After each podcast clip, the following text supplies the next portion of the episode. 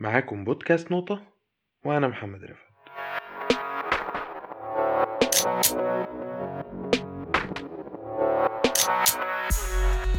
يوم 15 يناير سنة 2009 كان في رحلة طيران طبيعية طالعة من مطار في نيويورك وكان عليها 155 شخص.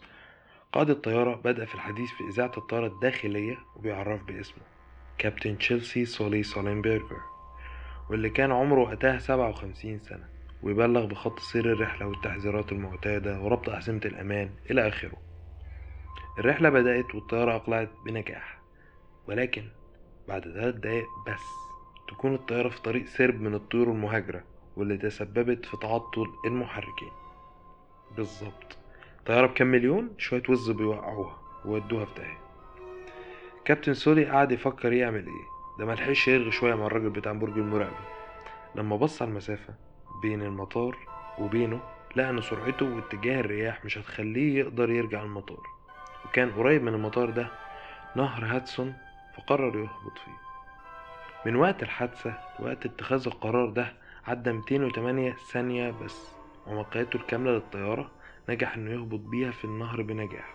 سكان مدينة نيويورك بقواربهم راحوا يطلعوا الناس من المياه اللي شبه متجمدة وأصبحت الصحف بتوصف سولي بالبطل. والقصة بمعجزة نهر هاتسون. لحد هنا؟ قصة سعيدة وجميلة. بس في الحقيقة إحنا مش بنهزر. ده شوية وز وقعوا طيارة لازم نشوف مين السبب. الموضوع في شركات تأمين وفلوس كتير وقبل كده أرواح ناس. المجلس الوطني لسلامة النقل في أمريكا عمل تحقيق واستعان بطيارين ومحاكي لنفس الظروف ونوع الطيارة. والنتيجة إن الطيارين نجحوا في كل محاولاتهم. إن هما يرجعوا بالطيارة للمطار بدون إتلاف الطيارة أو المخاطرة بهبوط في النهر. ممكن يكون فاشل. كابتن سولي بدأ يشك في قراره. هل هو نسي يحسب شيء لما قرر إن العودة للمطار مستحيلة؟ ولكنه افتكر إن قراره ده بعد ما أدرك المشكلة وحللها وهو ما كانش يعرف إن في الوقت الفلاني المحركات هتوقف. زي ما كان المحاكين عارفين إن المحركات هتقف في الوقت الفلاني فيبدأوا يتصرفوا. ولما حسبوا وقت القرار بتاع كابتن سولي واللي كان بعد انطفاء المحركات ب 208 ثانية بس وحطوه في الحسبان في المحاكيات ولا طيارة على المحاكي نجح إنه يهبط في المضرب القصة العظيمة دي هي قصة فيلم سولي اللي مقتبسة من قصة حقيقية. والشيء الحقيقي كمان إن كل واحد فينا بتصيبه حالة من الشك في قراراتنا وردود فعلنا زي ما كابتن سولي حصل له. أوقات كتير بنلوم نفسنا على قرارات اتخذناها في الماضي سواء كان اتجاه شخص أو شيء أو قرار شخصي هيأثر على حياتك. بداية من قرارك في الثانوية العامة إنك تختار علمي ولا أدبي وتجيب مجموع يوصلك لكلية ليها مستقبل. طبعا ده أكتر قرار ندمنا عليه بس ليه؟ لأن الإنسان بطبعه بيفضل النجاح القريب على النجاح البعيد. مين ضامن البعيد أنا عايز بتاع النهاردة فتلاقيه في النجاح البعيد مش قد كده. ثانيا إحنا بنندم على القرارات دي لأننا بنفكر فيها في وقتنا ده وإحنا اتخذناها في زمن مختلف. إحنا بنفكر فيها حاليا بعد ما وصلنا لنضج عقلي وشخصيتنا نفسها اتغيرت. طبيعي المراهق اللي قرر يدخل علمي أو أدبي مش نفس الشخص الناضج اللي بقى عمره 30 أو 40 سنة وبينصح أولاده إنهم يدخلوا كلية أو تخصص نسبة نجاحه في الحصول على وظيفة مرموقة أعلى مما هو عليه. وده ياخدنا النقطة إن الندم ولوم الذات مش لازم يكون على طول شيء سيء. ده يختلف حسب طريقة تعلمنا مع وتعاملنا مع الندم ده. فلو تعاملنا مع الندم ده على أساس إننا بنستفاد من أخطائنا في المواقف اللي بنلوم نفسنا فيها وما كررناهاش فده ندم إيجابي. وغالبا مش بنضطر نرجع للندم ده في النقطة دي تاني. على عكس السلبي منه واللي بيتلخص في لوم الذات بدون أي تفكير في الجزء اللي مفروض منكررهوش طبعا مش كل ندم بيكون فيه جزء إيجابي أو طريقة إيجابية.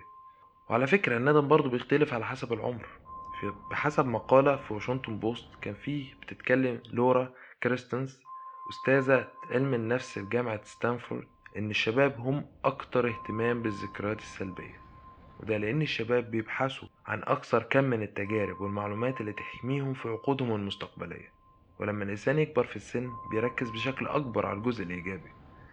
كمان لورا قالت إن تذكر المواقف السيئة ده ليه جذور تطورية إن المهم جدا بالنسبة للشخص من أجل البقاء إن يلاحظ الأسد وسط الحقول أكتر ما يلاحظ الزهرة الجميلة التي تنمو على الجانب الآخر من الطريق. وده اللي بيشغل, بيشتغل عليه الدماغ إنه يتذكر السيء عشان يحميك منه. ده بيرجع لجزء تاني برضه اللي هو الألم. إحساس الألم هو نعمة كبيرة بالظبط زي ما سمعت. نعمة كبيرة بتحمينا من أول ما بنقع على الدنيا. بنتلسع من السخن فنتألم ونتعلم إن ده ما ينفعش نعمله وهكذا.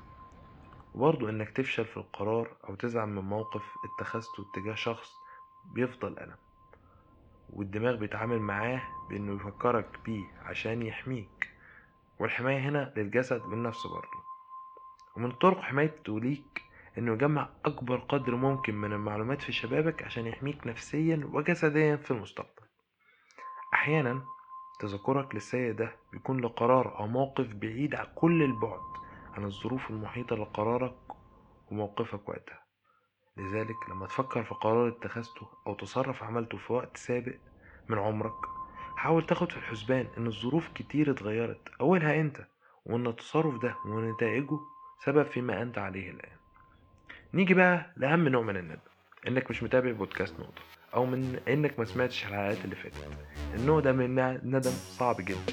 وعلشان ما تندمش تقدر تتابعنا بإنك تنزل application جوجل بودكاست أو لو إنك من مستخدمين أجهزة آيفون على أبل بودكاست. من خلال اللينكات اللي هتبقى موجودة في وصف الحلقة.